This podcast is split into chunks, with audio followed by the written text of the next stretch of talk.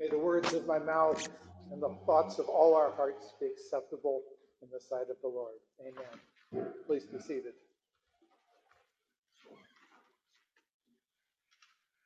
My wife, Andrea, had a feisty streak. Sometime before we met each other, the pastor of the church she was attending, not Saint John's, preached a sermon in which he exhorted the congregation to prioritize giving to the church above and beyond going out and getting nice things for themselves. Andrea responded by purchasing the red leather couch that still sits in my living room and telling the pastor about her nice new couch. Although temperamentally I'm not as in your face as Andrea was, I think her instinct was fundamentally healthy, despite the admonition in this morning's epistle to not use your freedom for self-indulgence. Part of Andrea's calling, you see, a part that had not been blessed very much earlier in her life, and part of the heart that God gave her was to create beauty around herself. And at that point in her life, as the next step in her growth and healing, she needed to step out and own, own who she truly was, even in the face of contrary messages. She needed to experience the freedom in Christ that comes when we follow the Spirit. Over the course of church history, there has been a lot of confusion about what it means that those who belong to Christ have crucified the flesh with its passions and desires. Too often, fleshly desires have been equated with such things as appreciating good food or enjoying sexual intimacy with your spouse, whereas it could just as well apply to things such as taking pride in fasting or asceticism. All of these things can trip up, trip us up if they're used wrongly. The key is in that sentence in the middle of today's passage. If you are led by the Spirit, you are not subject to the law. In Galatians, Paul contrasts the freedom that believers have when they are moving in the Spirit with the bondage that comes from trying to achieve righteousness through the law. When we are led by the Spirit, we are intimately connected with God, and His life flows in us and through us. When we live by the flesh, we trust in our own capacity, apart from God, to judge what is good and bad. We may even quote the Bible or try to follow biblical laws or principles, but in the end, we're trying to be in control at the expense of relationship with God. And cut off from the source of life, we wither and die. As it says in Romans, the mind set on the flesh is death, but the mind controlled by the Spirit is life and peace. In the long run, when we've been led by the Spirit, the result will be love, joy, peace, patience, kindness, generosity, faithfulness, gentleness, and self-control. In the short term, however, we may experience conflict, pain, grief, or doubt, especially if we're stepping out in a new way. But eventually, the fruits of the Spirit emerge. The imagery of fruit is apt. Fruit doesn't appear on a plant immediately, but develops as the plant matures. While there are some things that clearly come from the flesh that Paul spells out for us in this passage, things like fornication, impurity, licentiousness, idolatry, sorcery, enmity, strife, jealousy, and so forth, there are many other things that could come either from the flesh or the Spirit, depending on how God is leading us at the moment. In the story of Exodus, for example, when the Israelites arrive at the border of Canaan, the Lord tells them to send out scouts to survey the land that He is giving them. Once the scouts return, the people are afraid to enter the promised land. They size up the situation on their own rather than listen to God, They start making plans to go back to Egypt, resulting in God's judgment on their rebellion. Once they see that judgment unfolding, immediately they decide that they'd better go into Canaan after all, even though God at this point is telling them that his protection is no longer on them. Once again, they are trying to fix things on their own rather than following God. And it does not end well. The same act. At one point, God is saying, do this. At another point, he is saying, don't do this. Uh, at the core of the wisdom literature, there's that passage from Ecclesiastes.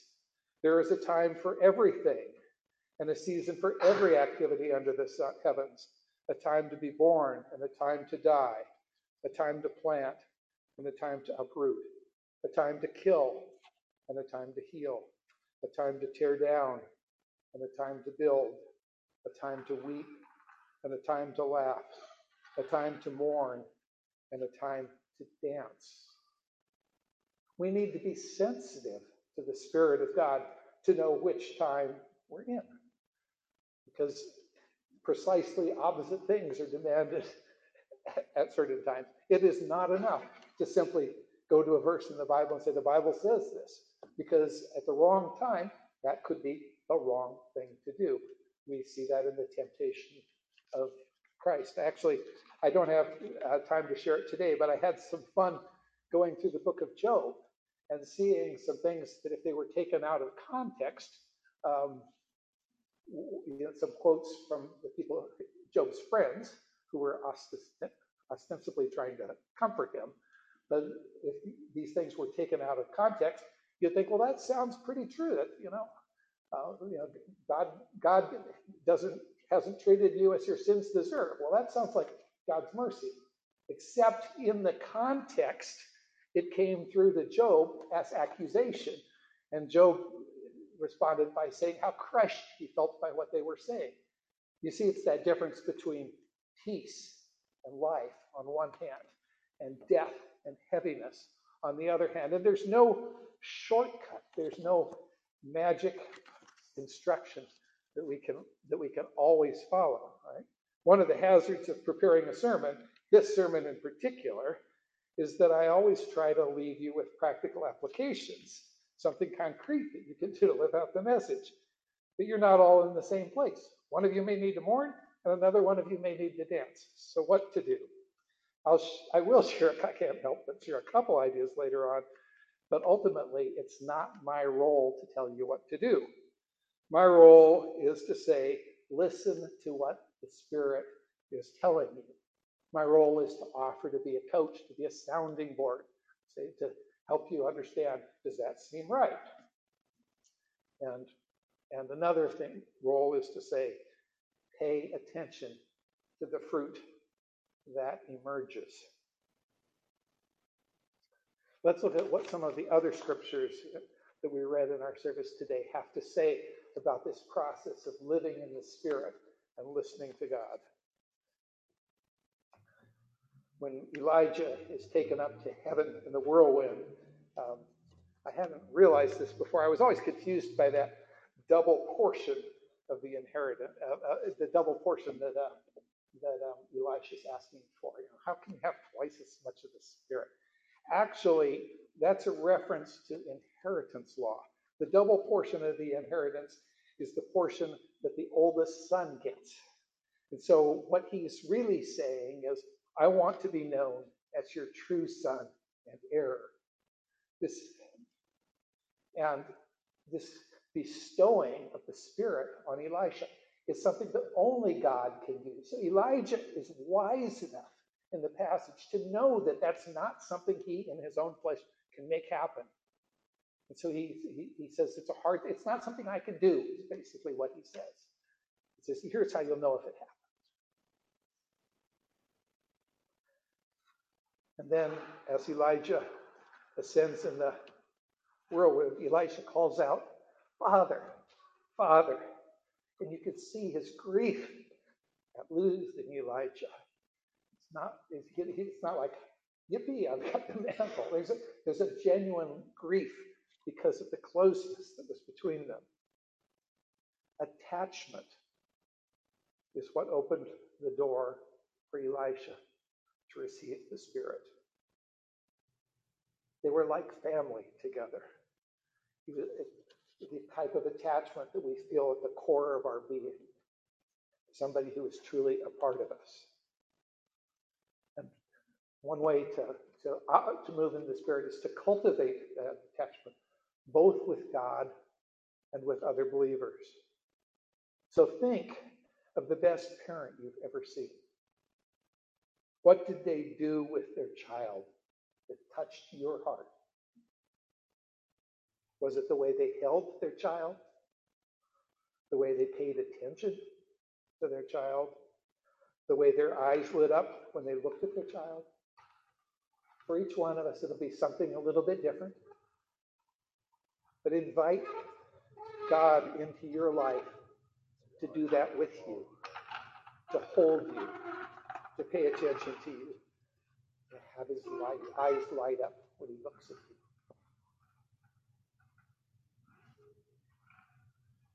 And then also ask God if there are other people in the body of Christ with whom you, he wants you to develop family-like relationships. Father, mother, brother, sister, child.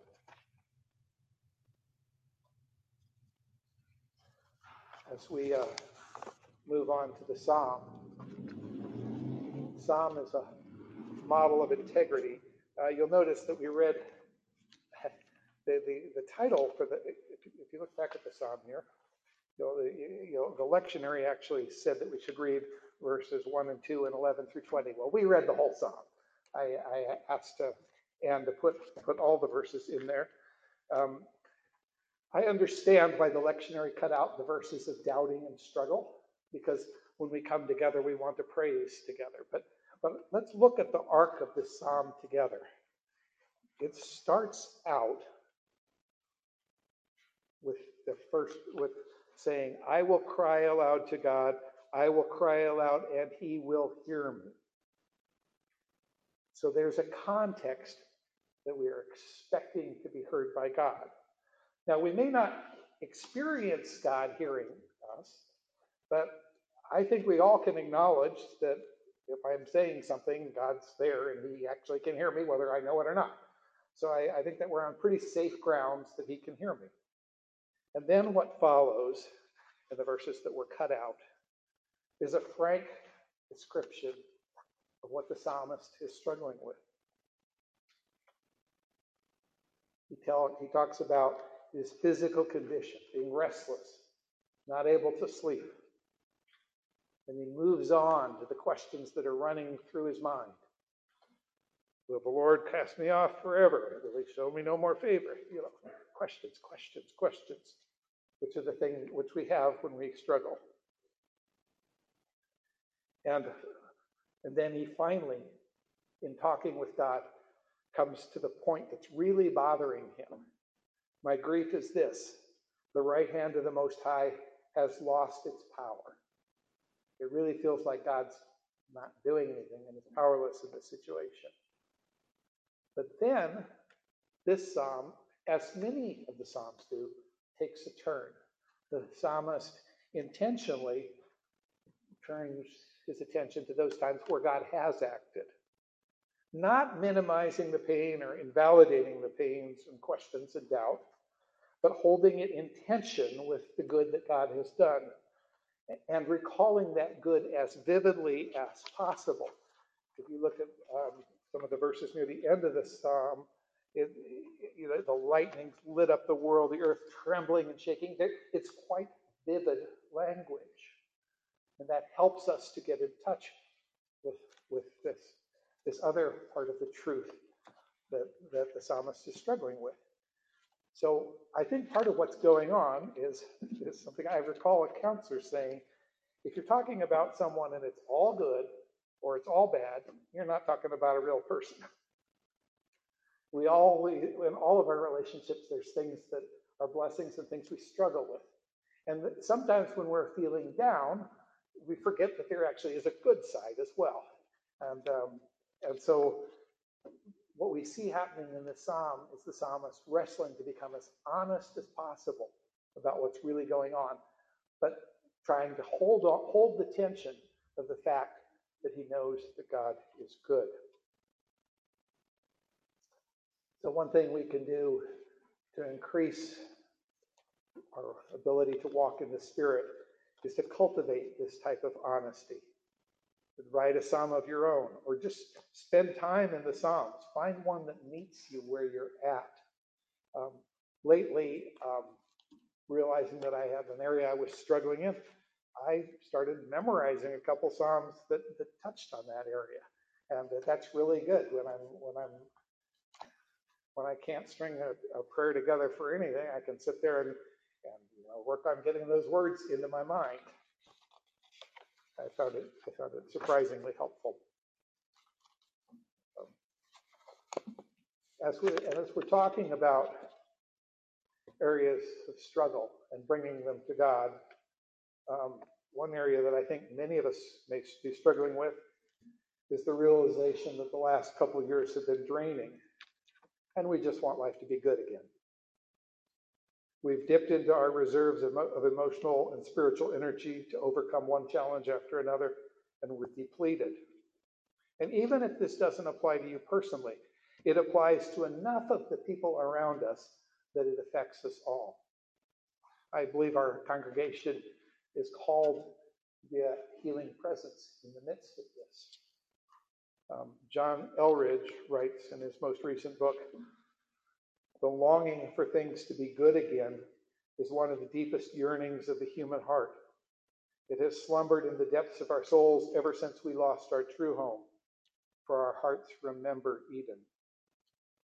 Most of the time, this beautiful, powerful longing flows like an underground river below the surface of our awareness, so long as we are consoled by some measure of goodness in our lives. While we are enjoying our work, our family, our adventures, or the little pleasures of this world, the longing for things to be good again seems to be placated. But when trials and heartbreaks wash in, the longing rises to the surface like a whale coming up for air, filled with momentum and force. This is especially true after times of severe testing, because during the testing, we are rallying. But when the storm subsides, the longing for things to be good again rises up to demand relief. How we shepherd this longing, so crucial to our identity and to the true life of our heart, how we listen to it, but also guide it in right or wrong directions. This determines our fate." He, he gives some telling examples of, of a You know, three quarters of all homeowners made improvements to their property during the pandemic. There was that sense to try to want to make something better around one. Um, and something that I've been thinking about is how, after the Spanish flu epidemic in the early part of the nineteen hundreds, it moved straight into the roaring twenties, a, a sort of a, almost a compulsive partying, trying to forget it, try failure, denial, the process, the pain that people have been gone through. Elridge sums up by saying that all these comforts and activities that he engaged in weren't delivering whatever my soul was desperately longing for. I've certainly experienced this. As most of you know, one way that I get recharged is by going out and looking at birds. This is a good gift from God that almost always lifts my spirits. But there are times when I go out and I feel a gnawing emptiness, a realization that in itself, this is not what fills me and gives me life. Red leather couches, birds, fine meals, and home repairs are all good gifts when we receive them as signs of love from a deeper source.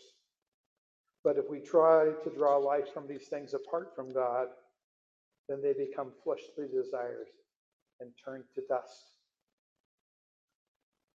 Our gospel passage challenges us to remember that following Jesus must be the first priority in our lives if we are to live by the Spirit. This widespread longing for life to be normal again, combined with a dissatisfaction because it's really not possible, is creating dangerous conditions in our society.